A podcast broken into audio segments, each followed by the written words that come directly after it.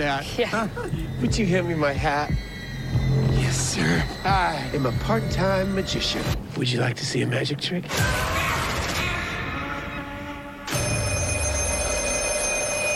Who is this? You know all our names? You're getting out of here. Hang up the phone! Ah! The Black Phone. Rated R. All right, here we go. Hello, welcome to Movie Sudtastic. I, I don't I don't know what's going on. No, it's just that no, it's not you. It's just I have to stop the video. I have to I apologize to everybody. Why is this just gigantic? What the fuck happened? I I I, I don't know. I give up. I just give up. Of course, I unmute and cough. I'm going to clear my throat because I'm an idiot. This is just like terrible. So, so what's the problem? I, I'm not know. What, I, I don't. I'm not there. What, what's going on? it, it's not no this is all just my as the young kids would say janky setup Uh huh. i had to go build you know a, a- a- hooligans. i had to go build a new computer obviously so yeah so it just getting out the kinks i'll have it it'll be ready it'll be right for next week all right Okay. all right Oh, but we'll still press on. No worries. I'm not even using the backgrounds. I'm showing my cluttered office, home office. well i gotta put you in the frame but yes yes you are Yay!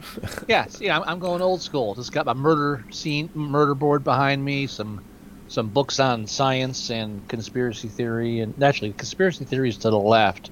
Uh, this is more new age over here. Uh, media.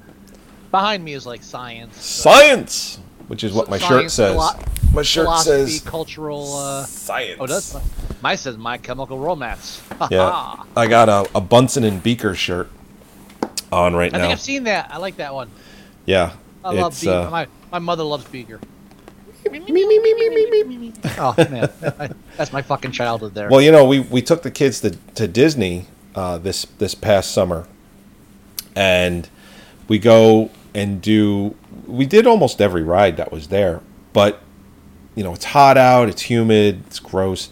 So when you're waiting for, because we were in a queue system to do a, to do rides, so you're waiting for a ride, so you go and you do other things that you don't really have to wait for, like the the Muppets uh, 3D experience. So we went and did that, and this is the same one, and I love it. I'm glad it's, it hasn't changed. It's the same one that I did the first time I ever went to Disney World when I was 16 years old, uh, 30 years ago. So it hasn't changed at all. So when we went to go see it, my kids, they've never been to Disney. This is their first time because I refused to spend thousands of dollars on a trip that my kids aren't going to remember. you know, it's like, hey, uh, you remember that time I took you to Disney? It's like, no, I don't. Oh, well, you know, I spent like five thousand dollars on it, so that was money well spent. So I feel that way. I feel that way about people. And you've had two kids, and I, I you know, one of them is my godson. So you know, I'm sympathetic to parents on a certain level. sure, But, um, I feel that way about even taking like babies to like movie theaters or restaurants. It's like if you don't have anybody in your life, just stay the fuck home for a couple of years. That's your job. well, you know, when we You don't. You don't. You don't. You, you're not entitled to go out to dinner or go see a movie. No. Leave the fucking baby carriage at home or stay with the carriage at home. right, The adults want to watch Iron Man. True fucking story. You were there. I was there. That was uh, July of 2008, and Oh, these people they just come in with a baby carriage, and of course, what happens? It's it's a it's an action movie. It's a comic book movie. Explosions, and then what happens? The baby starts screaming. They had to leave. Luckily, they were smart enough. They weren't smart enough to not bring a baby, but they were smart enough to fucking leave when it was ruining the movie for everyone. You know, it's funny. Mare and I, when we had kids, and I'm not I'm not saying this to to to, to sound like I'm smarter or better. It just I I I mean, you I- are. I, want to say that I just have common sense uh, when it really comes down to things like this. We never really took the kids when they were young out anywhere where we would be disturbing other people. And if we did, say, go to a restaurant, we did it, we timed it. Be like, okay, uh, Danny just had uh, his bottle. He is going to sleep for an hour because that's what he does. Let's go to the diner. Let's not go to a restaurant, like a sit down, nice restaurant. Let's go to the diner so we can go get a cheeseburger and be in and out in an hour. Like, that's how we used to do shit like that. Ch- children of any age are acceptable at a diner. That's a different ball game entirely. Anybody that lives in like the Northeast, I, I believe. I'm not sure what it's like on on like the, the West Coast or down here. I know they have. I don't have as really. There really aren't that as many diners down here as up north. Right. But um, I'm, I'm in Texas, if you care.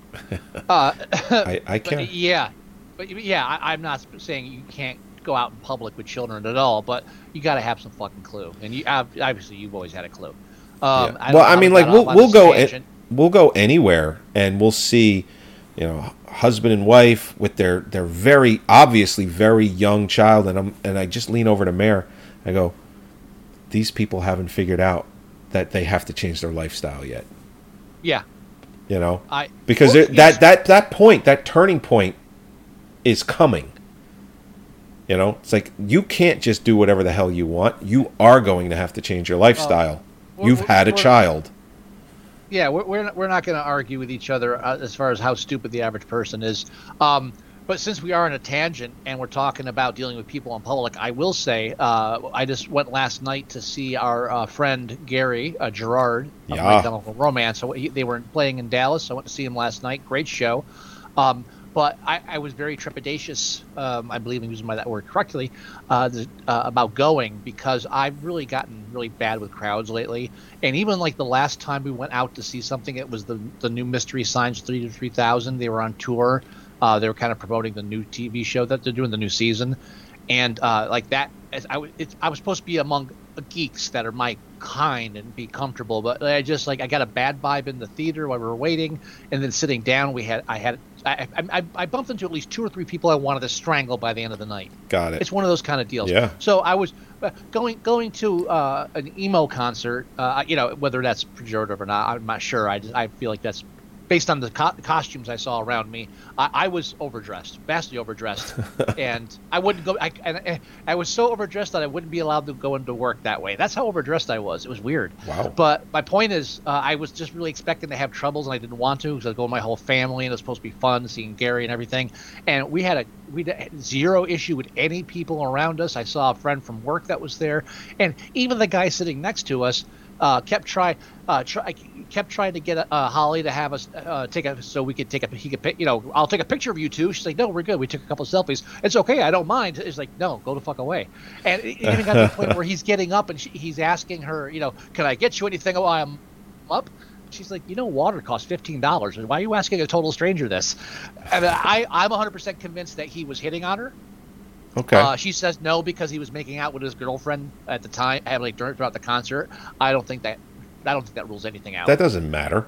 See, thank you. That's the first. That's what I said. It Fucking doesn't matter. does he have a dick? Then Yeah. yeah. So hey, as far as he's concerned, I'm like, as far as he's probably concerned, best case scenario, I take home both of them, and Scott drives home with the kids. You know, I don't know. you know what's ironic uh, about you seeing uh, uh, Mystery Science Theater 3000? One of the last things I ever the la- well, it was actually the last thing I ever saw before the pandemic was in full swing, where shit just got shut down. Was in March of 2020. I want to say it was like March 13th. Like I remember very vividly on that Monday, which was like the 14th or the 15th or something like that, shit got shut down. Where it was like, um, you shouldn't leave your house for a month, and if you do, you know, you know, wear a hazmat suit. Basically, the last thing I saw was Mystery Science Theater 3000 at the Wellmont Theater in Montclair, New Jersey. Holy shit! Really? Yeah. What were you, What were you doing up there? Uh, my sister Gabby took me. Uh, it was a, it was like a a late Christmas. Well, it was a Christmas gift that Uh-huh. she got. She got it for me for Christmas, but the show wasn't obviously until March. And which what? Which I'm sorry. Which mystery science was it? It was Mystery Science. Mystery Science. It was the stage show that they did. Uh, Mystery Science Theater three thousand. They had like The bubble tour. um. Hmm. Was it? Was it the one? Was it the one where Joel was on it? Yes, yes, it is. And then they, sh- they I, I don't remember what movie they showed, but it was really good. That's we. That was the first thing we that I saw with Holly. Uh, I think the first time Holly went to the theater down here was Phantom of the Opera with Wesley. But when we moved down here, the first thing we saw in a theater in Dallas was that tour that you saw with Gabby. Oh, That was that, that was his like last tour with as an MST3K. So it was it was like a kind of a retirement thing. got it, got it, got it. Um, But And yeah, so that was that. It was literally we we went. It was a Friday. It was a Friday night. We went there. We went to Cuban Pete's for dinner, and then the whole world shut down two days later. Here, so here, that, that's very funny. So that was the first last thing you saw before everything shut down. So the last thing I saw before everything shut down was Escape Room Oh, opening weekend. God, that's right. That was Because that's when I was like, you know what? I'm gonna start going to movie theater. That stopped quick, but that was the last thing I saw, and that was even a while before the whole COVID thing. Because that was January, obviously. It didn't Right. happen till March uh, that everything started shutting down. The first time I went to the theater since then, because we saw Weird Al before that, was Mystery Science Theater 3000, the bubble, t- the bubble tour or whatever, the time bubble tour. That's what it was, and that's the one where I had the people I wanted to strangle. ah, So my so my first time back going out in public to do something for entertainment did not go well. so going out to a so going to a ma- and we we, we honestly I'll, I'll, I've been very critical of Joey and his family and, and very trying to do so very politely because I, I don't want to be an asshole. Mhm. But they've done things without masks that as, as I, that make that just I don't agree with. All right, I've been very careful, and I'm I'm pro- I'm the only person in this household I think that hasn't really gotten sick during all of this. Uh, and and I'm not saying my family hasn't been as cautious as I have. They have. That's the miracle. But we did not bother with masks at the concert. I was like, you know what? If this is the one place where even if I'm wearing a mask, that's not gonna fucking help. I, I this I, I have to walk across the street at this point and risk getting hit. So I, you know, I'm not proud of it. No, Uh, listen, I and get and it. You got to live I- your life. I mean, you're vaccinated. They have What- the new vaccine that's out now that has the new Omicron uh, variant. So, But but you had Biden say that the that the uh, pandemic is over, but we're still a problem with COVID, and so you have a segment of the population that I agree with that is like, you know what, I'm fine with this being done. I'm done with it. And there's all those another population of side part of the population I also agree with that are like, dude, it's still fucking happening. People are still dying by the month, and if we stop trying to protect ourselves, it's gonna get fucking worse but ever like actually this week I stopped wearing my mask at work because there's honestly we don't have a lot of people in, in air. I don't get close to anybody at work Yeah. anyway. I mean, at the the last the last couple of weeks, I I actually did the same thing. It just we Hmm. have twelve people in my office, Yeah, I, I, I still put it on. and I have my own office. stuff. I have my own office with a with a door that can close and everything. Yeah, as a family, we still wear it going to the grocery stores, stuff like that. Yeah, I don't trust So people I, out- I, I just got the point. You know what? The vape the vape shop I go to occasionally, there's one guy there. I just walk in and walk out. I, I, I'm, I'm fine. I'm getting a little sloppy, and and I might be contributing to the, the public's lack of concern about a problem that is still there and still potentially deadly, and I feel bad about that. Um, but I, I just wanted to come clean on that. I don't even know why I got in a sidetrack. I don't um, know. It's okay though. It was about Gary. No, I- we I- were talking about or the show. MST3K, and I was saying that the MST3K. Oh, last the, the last was the thing I saw before they shut the world down was MST3K, That's and right, then and then we got and then I was saying Yeah, it's that- ironic that they just announced that the pandemic's over, and you you just saw MST3K. It's like the world's ending when I went, the last thing, and then it's like, hey, everything's great when you went. Yeah. Thought that I think It's that's just- ironic. It is. Don't you think? So we're uh, 15 minutes in, and we haven't talked about the movie we're reviewing. I, So- I don't even think we've mentioned it by name. Yeah, no, we haven't. And this is how this is how we get viewers, man. This is how this is how we bring in the big bucks. right, let's just say which by that mean is- I mean zero dollars. just just oh i apologize uh just just for context for anybody who's like stumbling upon this somewhere in the future uh light years from here uh this is part two of kind of a reunion show we kind of went on hiatus for a few months uh over the um last few months i don't know uh what holiday it was fourth of july Uh, whatever we, no, we, no, it was it's worse than that. Our last show was March seventeenth of twenty twenty two. It was an Oscar episode. that's, right we did That's the last time we recorded. before the after the Oscars and before the Oscars because it's so much work, but it's just so much going on in our both of our lives. Uh, and I think, and with recession, and I think everybody's feeling that kind of pinch. So we just had to take a break. So this, is this, we haven't even talked really since then either, the two of us, except occasional texting. So Yeah. this is kind of a reunion for us as well, uh, as well as a reunion for you people. With you people, we're kind of, uh, you know, we're trying to do. what a do you format, mean, you people? no, no. What, what do you mean, you mean people? Um, so we're we're trying to reach out to um, we're we're trying a new format, which we're totally fucking up already. it's okay. By trying to do I- I- shorter I episodes and do more. Decided Uh, to build a new PC and have nothing but sound and audio problems, Or- exactly, or, sound we- and audio. I mean, sound and video some- problems. Yeah, but we're gonna try some new stuff. I want to try to be more involved coming back. We just want to try to get a positive spin. Uh, so, uh, pardon us for the stumbling in the beginning, but we're just so happy to be talking to each other again and doing this show. We've been doing it, oh, Jesus Christ, over 11 years, 12 years, It's, t- it's yeah, it's twelve years. 12 years, and, and we have nothing to show for it. We have almost four hundred episodes, which is and- pretty pretty goddamn good. Eh, eh, You know what? And I'm I'm I'm I'm already thinking like the montage to make to be played at, at my funeral.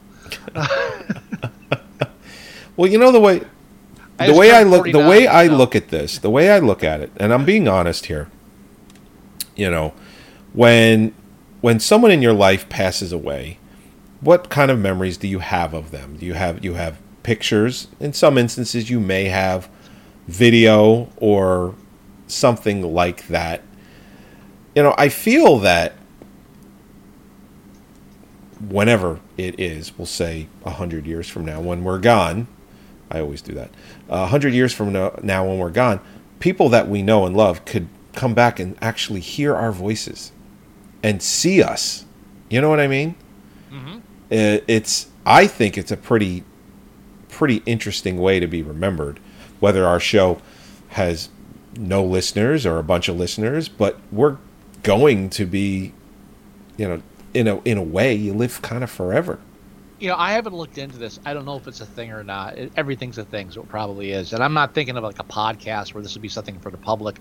But I've really been thinking in the last few months. I want to start getting my parents down and interviewing them, like podcast style, Okay. and just talking about like my childhood and their lives, about stuff I don't know, and just just just just to kind of like get at least a verbal history of it, and maybe I could write up something later if I if I want if I could get my fucking writing in gear. But um, but if nothing else, just to have like a, a an oral history of of my life with my parents. Sure. Yeah. You know, so it, it's just something that's been on my mind lately, and I'm totally off topic. But uh, since you brought that up, uh, I thought I'd put that in. Well, and since up uh, we're talking about childhood and we were both born in the 70s, Oh, let's God. dive into the Black Phone, which takes place in 1978. so by the way, apparently the '70s is just fucking. That '70s is where every child molester ever happened ever, right? Uh, yeah. Every film now they say they're doing. So we're doing a film about child molesting. So all right, so set in the '70s, right? So, oh, obviously obviously. Is the perpetrator going to have a mustache? Well, usually that's traditional, but we may stray from that this time because it's probably a mask and it's to be, you know, complicated. Other than that, though, yeah, it's right. You're right on the nose. 1970s. It's going to be somebody in the suburbs. There's be a van involved. You know, everything that everybody's been afraid of since then. That's right. I mean, my whole childhood, so- it's like, don't talk to strangers. If they offer you puppies and so- candy, don't go near them. And if they have a van, fucking run the other way. I'm actually not even sure. I just want to make sure that we have already stated that the, the film that we're going to review today is the black, uh, the Black Phone. It is the Black Phone. Yes, we were doing Black Phone uh, 2022. Uh, it, I've heard nothing but good things about it. Actually, it came out in came 2021. Oh, 2021. I'm sorry. I, I feel like I have no sense of time anymore. It's okay. We had this discussion. Now, this is based Sorry. on uh, uh, uh, on the novel by Joe Hill. Um, if nobody knows who I Joe Hill, aware of that. yeah, if nobody knows who Joe Hill is, he's Stephen King's son, and it's smart, in my opinion, that he didn't go by Joe King, um, or you know Joe King. Uh, Well, I, But he, he separated himself from his father because his father is you know, such a famous author. It makes sense to All do right. that. ju- just uh, just for a little context, don't forget his father, Stephen King.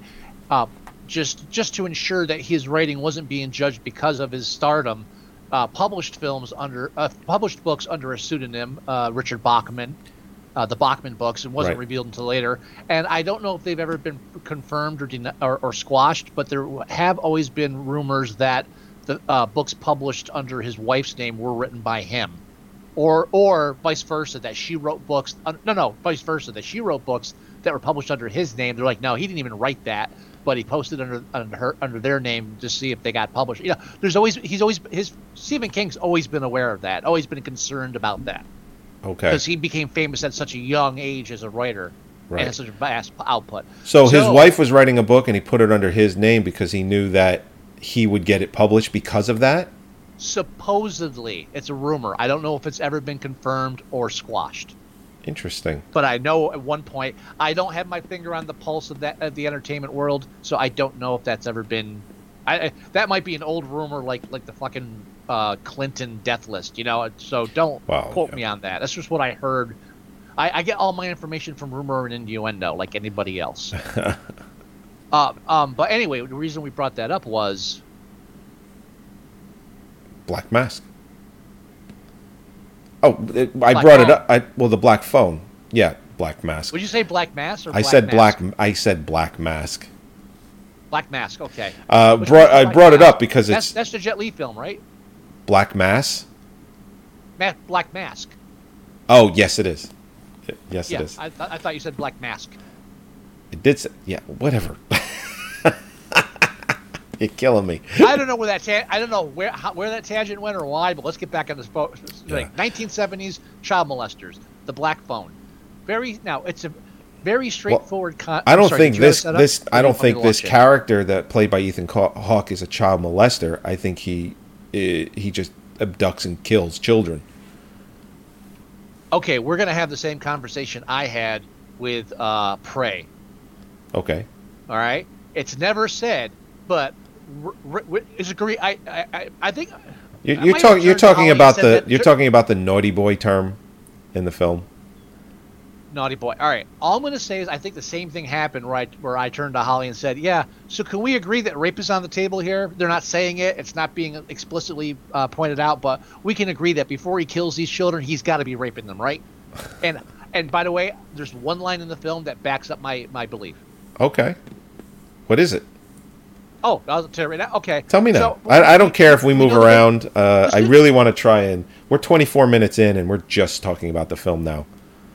Sorry. So l- let me get the basic run of the film. I just don't want to. I don't want. We're not going to drag it long, but we we we have to give it some. cr- Uh, we're trying to go for a structure I don't even have built out yet because I'm a fucking idiot. But let's just bear with me, okay? Okay. Follow my lead. I'm following. All right. Title of the film: The Black Phone. Yes. What's your feelings on the title? Uh, I'm good with it because the climax of the well, not the climax, but it leads up to. Um, it leads up to why he can answer the phone. Yeah, it's it's it's a great it's a typical horror. Now that I know, I, I went to this film blind, so now that I know that uh, Joe Joe Hill was behind it, uh, I I I understand. It has that kind of horror horror novel title where. It, uh, the black phone is an instrument of the. Uh, it's a plot device that keeps the plot going and Right. like moves it, but it's not really what the film is about. No, And that's perfect. That's a that's a great. That's how you that's how you title a film. I thought it was a great title. I, I was good with the title too. And you know, it. Are we doing spoilers does on anybody this? ever does anybody ever actually say the black phone in the book in the film? um, no.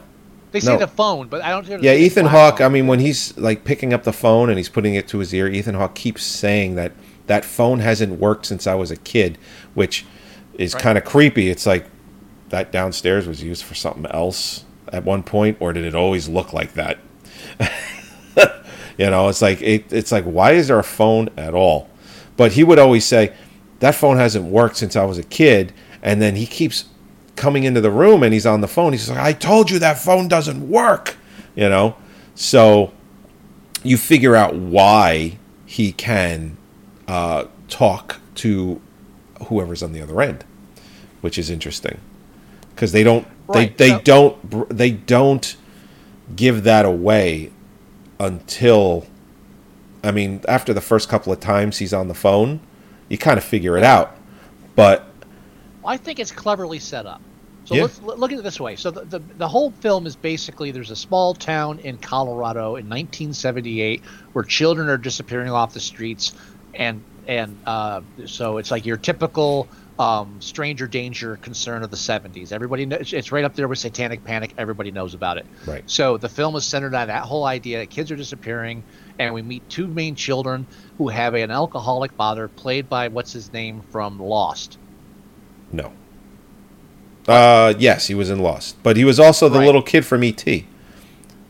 That's right, but I remember him from Lost, and Holly kept saying through every time uh, like he would come in, Holly would say something like, "Yeah, he's been stuck here ever since he got off the island." Just shit like that. It's, that's why he's uh, all drunk. Jeremy Davies.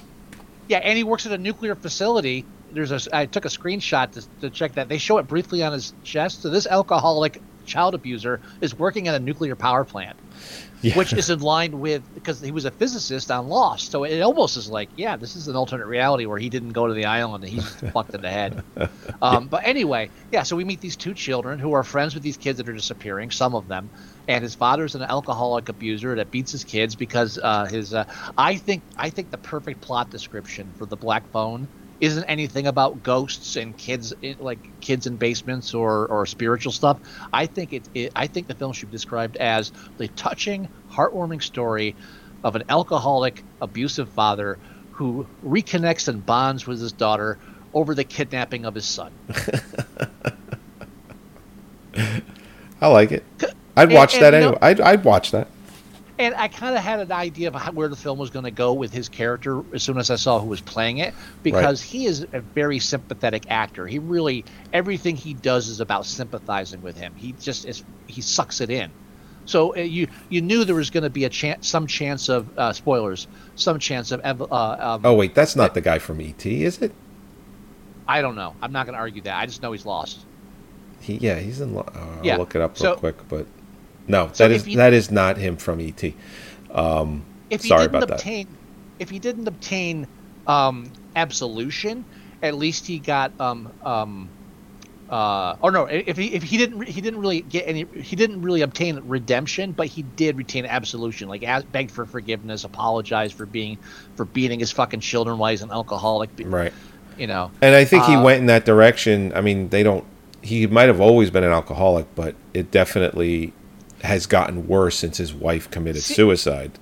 See, I, I like a film that's not afraid to give context and background to something and not be afraid that that's going to be taken as apologizing for the behavior. This is a guy beating his children for no reason whatsoever. He's taking out his anger. Totally. And I was thinking that as I was watching the film, so you just triggered this mini rant, so I'm going to be very quick. Uh, he, uh, it's not. I just fucking interrupted my interrupted myself and threw my stream off the tracks. It- It's it's it's not just that he's an abusive father. We have context to it. So it's it's the fact that the mother we eventually learn, uh, and this leads into the whole sp- spiritual psychic part of the movie that the mother had psychic powers. That it's possible that the mother had psychic powers. It's implied the mother had psychic powers. As far, as far as the father's concerned, the mother started going psychotic. She heard voices. She thought she, people were talking to her. He says that the the things t- talking to her we're telling her to do bad things. So we it's implied he thinks schizophrenia. We can imply evil spirits if she got caught up some bad ghosts, and that she ended up killing herself.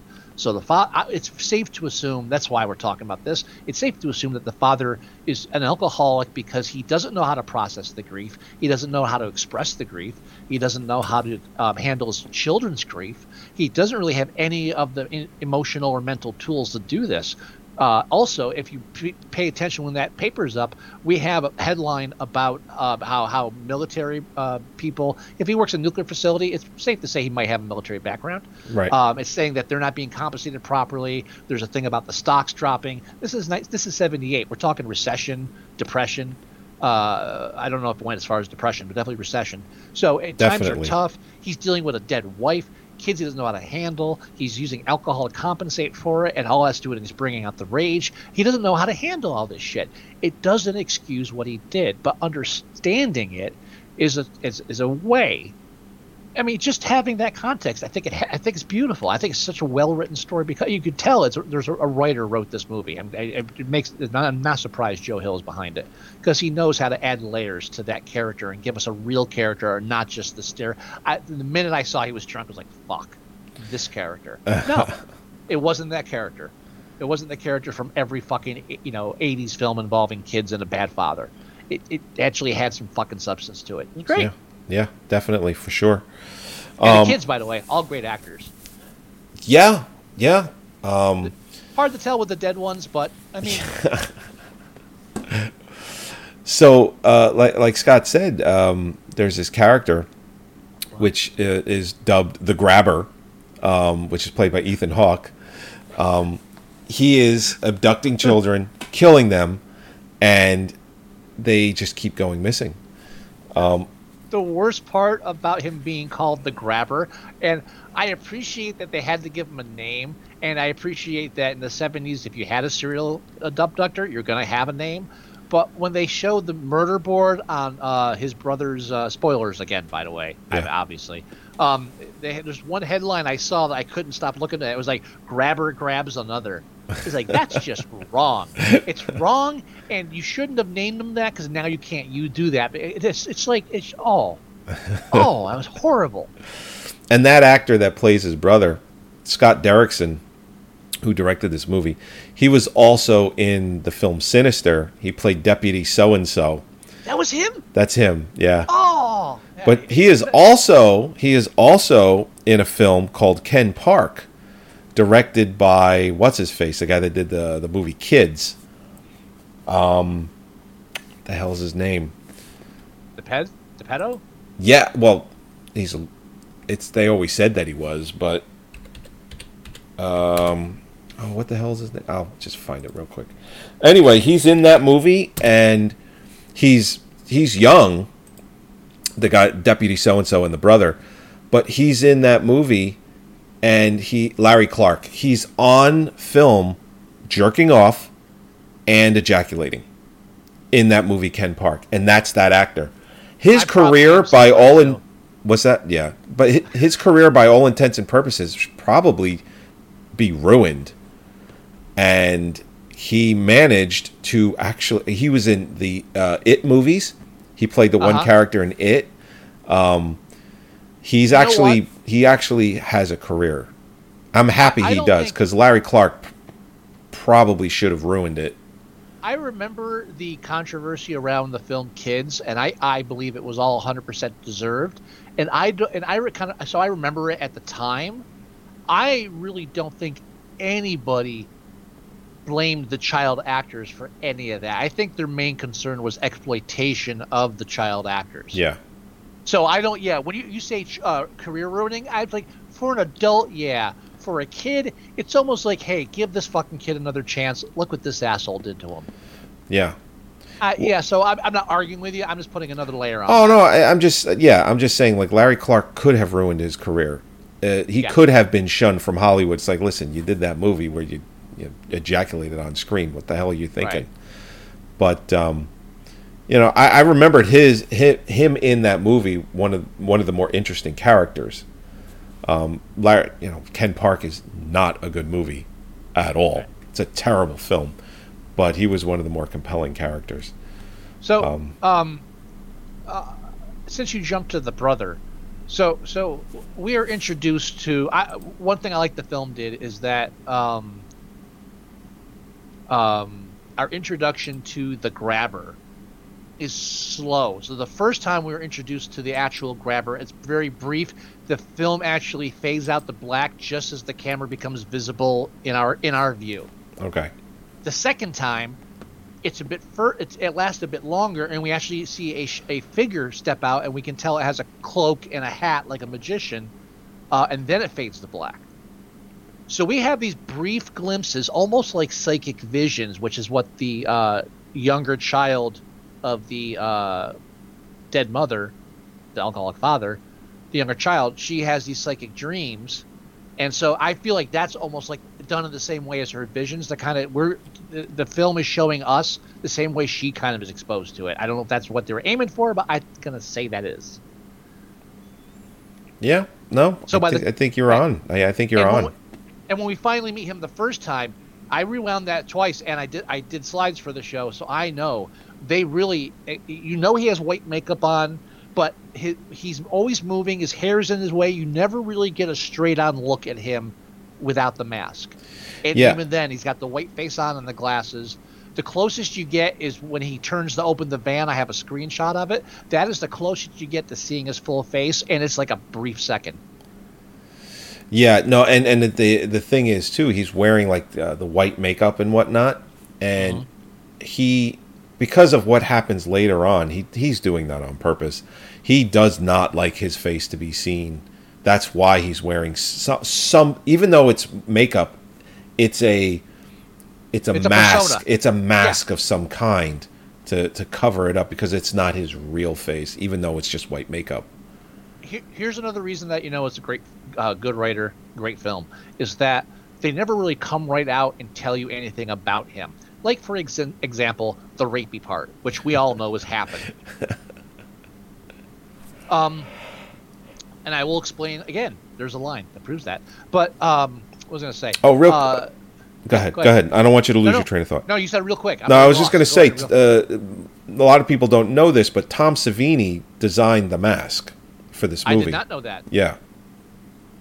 From what I understand, what I was told, it was like a throwaway uh, that he had from a long, long time ago that he designed and didn't use, or it wasn't used in a film. And he said, "Oh, I have this," but then I saw some interviews where it just sounds like he designed it from scratch. So I don't know what's true. Yeah. He, But he I've- might I've- incorporated something. I don't know. I've heard both that it was something that was old that he never used, and it was completely designed from the ground up. I used to be a Tom Savini nut. I, I know that he at one point uh, in the height of his career he did special effects for a Chinese horror film or a horror film based in China, but I think it was a Chinese horror film that I have never seen and only saw some few pictures from. It is possible that that might have been involved in that, and that's what they're talking about. Uh, it, is, it is also possible that he just like took something from there and said, "Hey, I'll base this on this idea." Like maybe the whole, you know, so Yeah, because I, I I've seen some some uh dude, some, dude, you had me at Tom Savini. but I have seen some interviews where the director Scott Derrickson, uh, because I believe Joe Hill describes the mask in the book. Obviously, you know they sent him a bunch of different ones, and he said, "This isn't right. This isn't right. You're not there yet. You're not there yet." And then finally, Tom Savini submitted something. He's like, "That's it. We got it." Um, because there's different layers to this mask. It's not just a mask. Yeah. It's like it's smiling, it's sad, it's kind of uh, ambivalent. I mean, it's just like it's all kinds of different. There's a part where the mask is missing, and it's actually the bottom portion of his face exposed.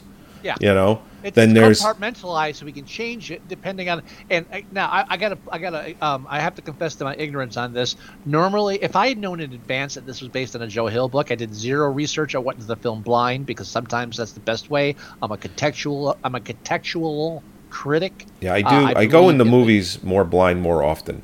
I, I don't look I, I, I- I you know you can argue about the background matters and stuff there's all these different uh, fields of criticism i'm more contextual what's on the screen as just like what's on the page what's on the screen is what we're talking about. Nothing behind it. S but if i had known i would have read the book. Because i've actually been putting off reading a joe hill book for a long time. I've even uh, i i, I ha- uh, the book horns they made a movie. I haven't even seen the movie but i did listen to him read like the first chapter of it at, uh, at uh, I think the Moth or some or some other uh, podcast, and uh, it was great. And I was like, oh, this is cool, but I still haven't gotten around to it. So I just keep putting off Joe Hill stuff. So I'm kind of glad I finally saw a Joe Hill thing. Cool. Very very cool. Sorry, sorry. Nope. Rant. It's fine. Um, Yeah, and then there's portions of the mask where it's just the bottom half, but then from the nose up, it's or like the yeah the nose up, it's exposed. So they do that Yeah, on purpose. two parts. Yeah, they do it on purpose like that. Well, it also reflects his. Now, so at one point, uh, at the beginning, there's two lines he says. When the first time we meet, uh, when he interacts with the kitty kidnapped, um, the one line he says is that uh, I've I've never hurt any of them, and that immediately clued me in and say, all right, we're talking split personalities here. And the mask kind of rep- so they don't really come out and say it, and they don't like give. It's not like split you know, it's not really that in your face, but Right. different aspects, different masks depend show different attitudes. When he's wearing a frowny face, he's play, he's doing traps. He wants to punish. Uh, he has when he had that blank face where he was just kind, he's more kind of like uh, even acts differently when he had the white makeup on. Yeah, So he he obviously obviously is is, is uh, it's going both ways. He's using the mask to to represent his his emotions or what he wants to do or what he's trying to do. At the same time, it the mask itself is influencing him. very much so. Yeah, Yeah. The, the mask does play a big part in the film um, because um, I actually watched an, an interview with Ethan Hawke where he was saying, no one's really going to see my actual face in this film very much at all. So he said, I, very end. Yeah, and he said, I really have to try and project uh, through this mask, like my voice, make it deeper, make it louder, make it more aggressive. He goes, I have to do those things because the mask plays such a big part uh, in what you what you see on screen and and what you you know are uh, per, you know what you're seeing, what's perceived. So Yeah. it, it's And- interesting. And, and you know what? I'm biased because I'm, I'm an Ethan Hawke horror. I'll watch anything with him in it. I love him. I, I've wa- I've watched Ethan Hawke ever since I saw him in Explorers. I'm just. That's yeah, the first thing I just- ever saw him in. He's one of those actors.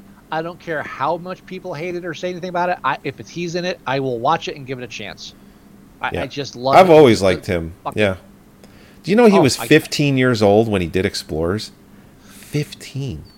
Jesus, was it, was he supposed to be in the in 12, 13? Like 11 or 12, 13. 11, 12? Yeah, I 11, read the 12, book 13. as a kid too. But Uh, yeah, the pretty sure fact around that he age. just doesn't look like he's 15 in that. He actually does look like he's 11, 12, or 13 years old. Mm-hmm. He just doesn't look like he's 15. I mean, dude, I mean, he's he fr- the the look at that movie. He's a year at that time. He's a year away from driving a car. I just can't even imagine it. He just at- doesn't look like he's older. Some kids do that. I mean, Look at Wesley.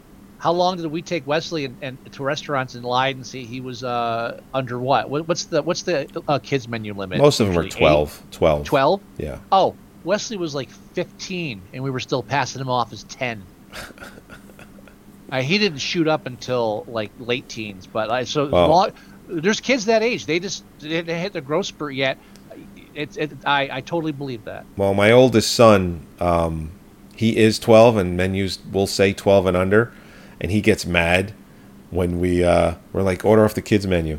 He's like, I don't want to order off the kids menu. I'm like, you're not going to eat the regular adult portion. He goes, uh, I'm, well, I'm like, listen, I don't want to pay eighteen dollars for your meal yet. Uh, I want to pay eight or nine dollars for your meal right now. It's like, what are you going to get? I'm going to get a cheeseburger. Then get it off the goddamn kids menu because that you can't finish. Hey, if they'd let me, I'd order off the kids menu. Uh, I agree. I agree. I Um, probably almost had the cops called on me because I tried to order off the kids menu once. Yeah, I you- forget if you were there or not. I was absolutely there. Yeah, okay, you remember then. It was the hot dog part, yeah. Yes, it was. Motherfucker, it didn't say, it didn't have an age limit on it, it just said kids menu. Fucking, it's, if it's not in print, I know weights and measures, motherfucker. Bring me a hot dog. You're not wrong. And I am know. I am positive that that restaurant changed that menu with an age because of you. Hey, and then many I'm, other ones followed suit. I'm just trying to make the world a better place. That's it. That's all. That's it. One kid's So- meal at a time. So the big aspect of the black phone is that the two young children have psychic abilities that they inherited uh, supposedly from their mother. Sounds like right. it, right? So the younger one, it's acknowledged that she has dreams that sometimes come true. This is revealed through the story of the film. Um, the other kid apparently doesn't seem to have psychic powers, as who he turns to his younger sister to ask her to use them. So they apparently think that he doesn't have them, but it turns out that he does. So that's why they say when he starts answering the black phone is that nobody can hear it except for the grabber. So it's obvious to an extent that he does have psychic abilities, but he's just more attuned to him. So he, you know, he can't see the future or like have psychic visions, but Right. he's able to connect to the dead. He has his own superpower, basically. basically yeah so he's um so every time the phone rings he's in communication with an, one of the kids that the grabber has killed Yes. um, and they basically throughout the film are giving him hints and ideas and strategy to try and escape because it's every like some of the things that they tell him are some of the things that they tried and didn't succeed in so they are helping him uh, along the way. You know, it was interesting. I watched a little featurette on how they did that. So the phone that's in the room for the movie is actually connected to uh, a, a dead phone system. Um, it doesn't actually dial out, but the phone is connected to a system. So whenever the phone was picked up on the other side of the wall, the kid that he was talking to was the actual kid from the movie that was abducted and killed. But he's actually on the phone on the other side of the wall, and when picked it up, the black phone in the room would ring, and then the kid, um, uh, the, the the kid that's in the room, that actor would pick it up, and they would act out their lines. So it was actually not voice superimposed later. They Okay, were cool. actually out acting out the scene um, on I'll on on a, on a phone system, on a closed circuit phone system. I'll be honest, for a minute you totally fucking lost me, but I'm back with you now. Uh, yeah, if I and I, I liked also how they revealed the kids, like how the first time he's on the phone, um, you just hear the voice. Second time when he spins around and the ghost is there and he can't see it. Now I, I actually paused the film and said, "All right, I appreciate the scene for two things. One, it was a great jump scare. Two, by having us see the ghost, but have not having the character see the ghost. This is how the film is telling the audience that the ghost is real and we're not just dealing with a delusional kid. Because if you didn't show the ghosts, him talking to the ghosts, um, you could make the argument that well he's just going crazy like his mother, he's schizophrenic, Right. And he and this is all from his memories because they're kids he knew or heard about, and you could make that argument. So they squashed that early, and they do that a couple times where they say, hey, all right, you know what, we're not going there. We're going to tell you now, so don't worry about it. Um, so they squashed that, but it also was great because it shows the progression of how he starts tuning his radio to use a metaphor from um or flashlight, one of the two. Metaphor from a Kevin Bacon film, Stir of Echoes.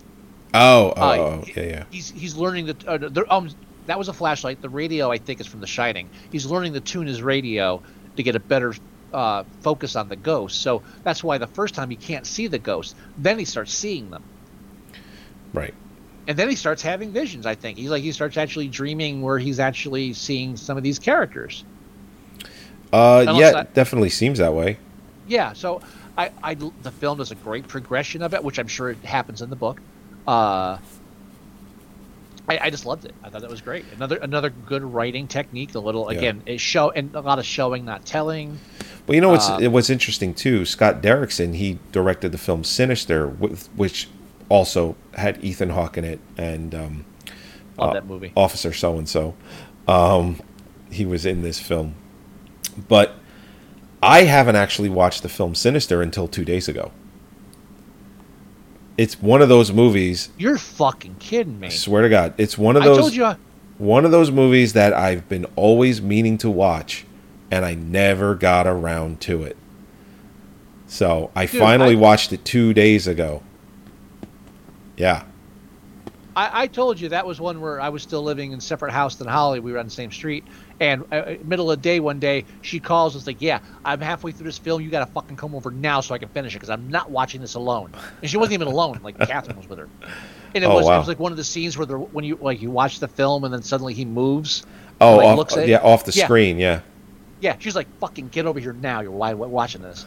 And I think I'd already seen it, uh, or I had to we had to rewind and watch it again. But that movie's fucking awesome. Yeah. That movie's great, and what's what's really great about that movie, um, the sound, the in that movie is almost its own character. They do an amazing job with using sound, sound effects, um, to their advantage in that film, where he might be walking through the house and you'll just hear like little creaks and steps and things like that and it's genuinely creepy. And if you have a really good sound system it's uneasy. It's unnerving. It's really plays a huge part of the film is watching it with the sound that they they've they've they've been able to do. So it's, mean- it's just a testament to how good of a director scott derrickson is you know It's So- it's, te- it's technically not a haunted house film, but it's it plays like a haunted house film, and I don't like haunted house films, and it's a good movie. yeah Yeah, that's it. But what, what, what were we talking about when we sidetracked to that? We were talking about the kid having the same powers as his mom. Hmm, that's a weird sidetrack. All right. Um, yeah. So the basic, and this is the basic gist you can get from watching the trailer, is that then the uh, he starts talking to all these kids that uh, the grabber has already. Uh, again, we can agree. We can agree on the rape, right? I, I think we, uh, are we have we have we agreed on the rape. Uh I'd have to feel I'd like I'd, ha- I'd have to watch it again and Can I just give like you my evidence? yeah, please. All right. When he first meets him near the end, he says, "Well, because he, he's at that first scene where he meets him, where he said he, he never killed any of the kids, which again kind of points towards this uh, split personality thing." Uh, in that same conversation, and I'm I trying to quote it verbatim, but I didn't write it down, so forgive me if I get a word wrong or two. But uh, the child, um, he, the kid makes some comment about um, him hurting him or something, and uh, Ethan Hawke says it, with with pauses that I add, uh, I would never do anything that you no, I wouldn't. I would never do anything that you didn't enjoy. That is rape. That is rape right there. That is butt sex before I kill you and dismember you and bury you and lie. That is rape. I think. can we now agree on the rape? If I don't remember that scene, If but I'm accurate, if if I'm correct on that line. if you're correct on that line, then yeah, there's definitely some right, something let's going go down. forward. Let's go forward on the assumption that I'm right, which is a safe assumption. And if we're wrong, I will do a full apology in the next episode. okay, Fair enough. fair enough. So, so we're agreed on the rape. As of now, yes. Thank you. I always like when we can agree- when we can agree on the rape. So Oh my god. now, how do we get on rape? Uh, It came up again, but I forget how. Uh, yeah, so he's oh yeah, so he's t- all the kids that he's raped and murdered uh, are talking to him on the phone, and each of them are telling them, okay, well I was there, I did this and hit it there. If you go in there, so each one gives them a, an escape, a, a, another tool to try to escape. yeah, something that they didn't succeed in doing.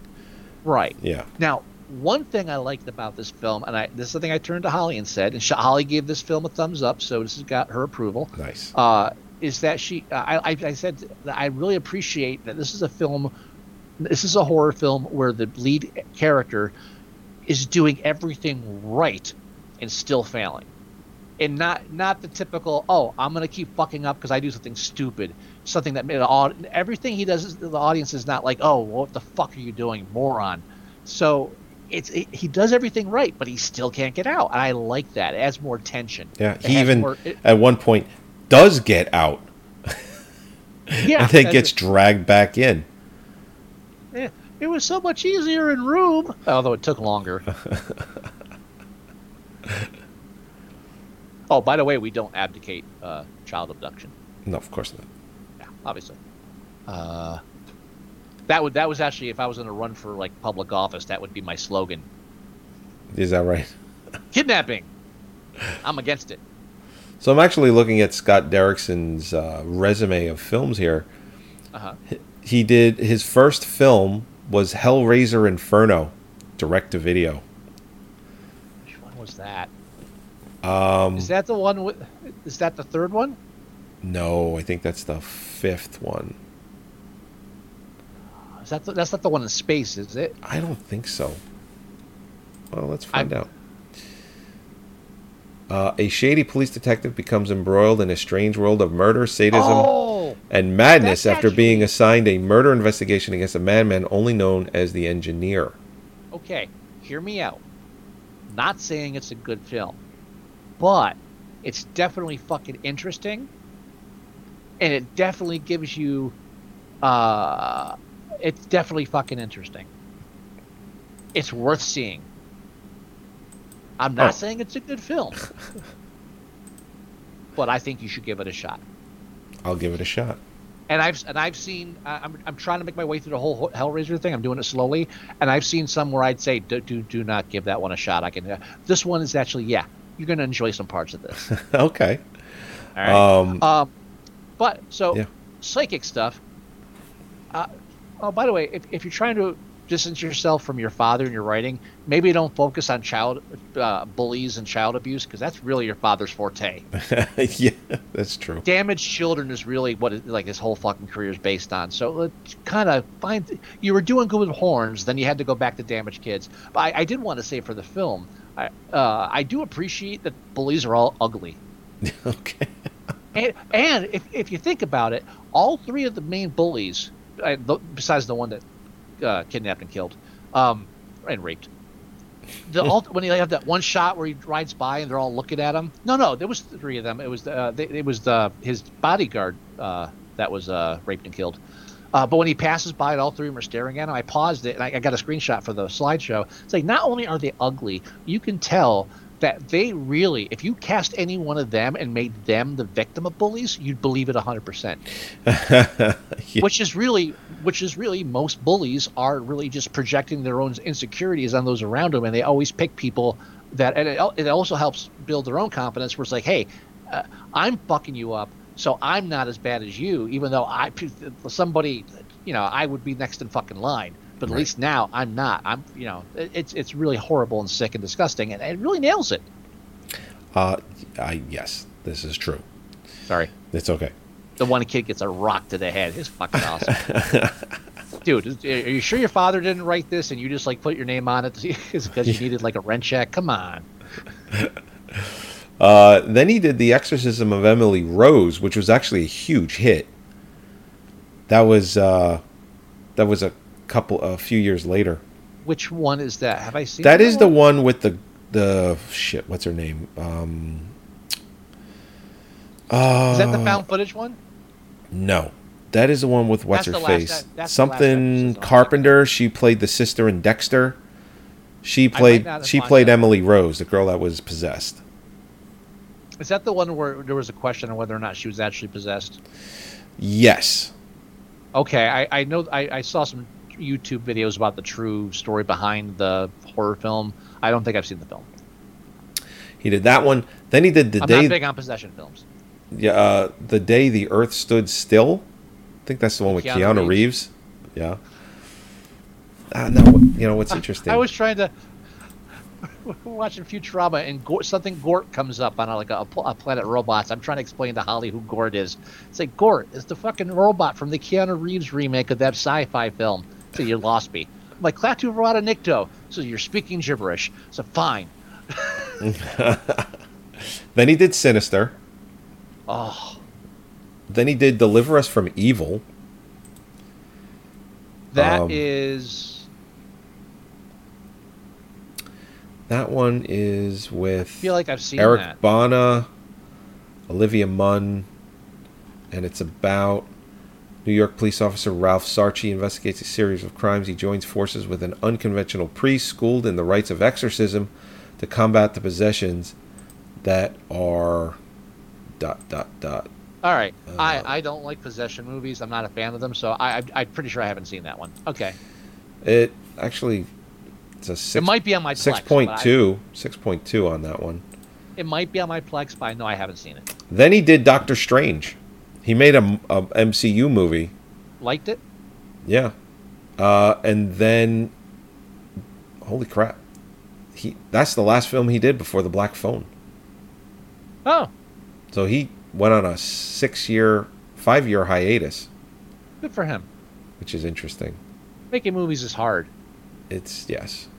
And He's- pays well enough that you can take a five year hiatus if So- you really, you know, manage your money properly. So he's in pre-production for a movie called The Gorge, which does it have uh, two very dangerous young people who, despite the corrupt and lethal world they operate in, find a soulmate in each other. That's interesting. We're we're definitely ruining our goal at half an hour. Oh, we're already at an hour. Yes, Um, right. And oh god, it's eleven o'clock. Fuck. Yeah, we got to wrap up. Come on, God damn. All right. stop and- your stop your little trip there. Let's back it up and get back on the road. I wanted to say briefly, just to get us back on track, yeah. the psychic part. I actually, you know, this film handles it well. It doesn't come off cheesy. Uh, again, your father kind of covered psychic ki- kids, dude. Really, go back to the horn thing.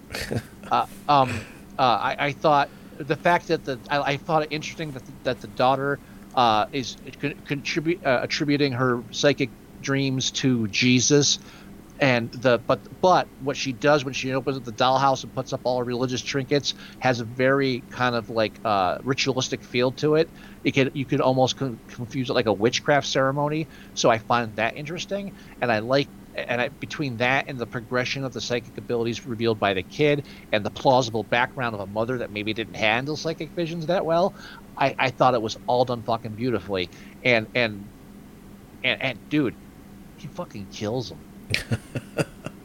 that was, um, by the way, honestly, this is the first film I've ever seen where where where they imply that being known as the kid that killed a man actually improves your your your uh, status amongst your your school kids. Your, your, your fellow students. Right. Really? Is that really a thing? Where you're just like, yeah, I heard he, I heard he fucking beat him to death with a phone too. yeah. Hey, I want to date you. You're scarred for life, right? Yeah. When did this become an in thing? Yeah. Yeah, there was a school shooting. He stabbed him in the throat with his uh, teacher's scissors and watched him die. Really? Yeah. Is he single? Who's he seeing? What the fuck's going on here? I, I really, and this is the 70s before school shootings were popular. You know, Right. I, you, I just really think it was, it was such an unrealistic ending. I, it, it really bothered me. I really should. I know they were trying to put a happy ending on it, but dude, there's no happy ending walking out of that house. You're still fucking scarred for life. He killed him. That's when his his his, his sister runs up and hugs him, and he's got his head. All I'm thinking is like, yeah, so I killed a guy. uh, I can't think of anything else to talk about for the next five or six years. How about you? fucking and, and- oh, and He sits down next to his dad, steals his drink. You know, it's funny how again Holly liked the film, but uh, at, so when he, not, I'm I- we're not going to go into much detail because we don't want to ruin a lot of this film. It's really a great film, but at the end when he's beating him with the fucking phone, uh, spoiler, uh, after four or five hits, Holly's like, "Run! He's got to run now!" And it's like, "What are you fucking talking about? Kill that motherfucker!" it's like I'm usually, I, I, it's like, it's like I totally understand that. But it's like after everything he's been through, he says, "No, no, you're not leaving this. You're you're leaving a corpse. That's the only way I'm leaving this fucking room." That's right. I mean, and by the way, I did not call the steak coming back. oh, okay. When he walked, when he climbs that freezer and all he finds is steak, there was no part of me that said, "Well, this is going to come back in the third act." No, I enjoyed that. Yeah. All right, I'm tired. I'm done. I'm sorry. No, Yeah, it's okay. We are done. We are done. Let's go ahead and end this shit. Uh-huh. Uh, all right. Thank you again, everybody, for tuning in with us and hanging out. Uh, thank you, as always, for joining us every week, Thursdays, 8 o'clock, EST. Or uh, give or take. Give Gi- or take. Give or take, give or take. Jeez, give, We're- give, we're- give, we're- give- cut right. me some slack. Thursday nights. There you go. Um, you can go to our website at moviesucktastic.com. You can download or listen to the show there. You can go to iTunes and do the same thing. You can leave us voicemail at 908 514 4470. You can email us at themovieguys at moviesucktastic.com. You can go to our Facebook page, facebook.com slash moviesucktastic, and you can just do a general search for Movie Sucktastic on the web, and we're just about everywhere. Do you have any words of wisdom, Mr. Wilson? I can't hear you. Your your mic went up. I won't do anything that you don't enjoy. All right, everybody. We'll talk to you next week. Bye On bye. black phone. I have black phone. It's right here. oh, hi, black phone. You rip anybody today? Ha ha ha. All right, everybody. Bye bye.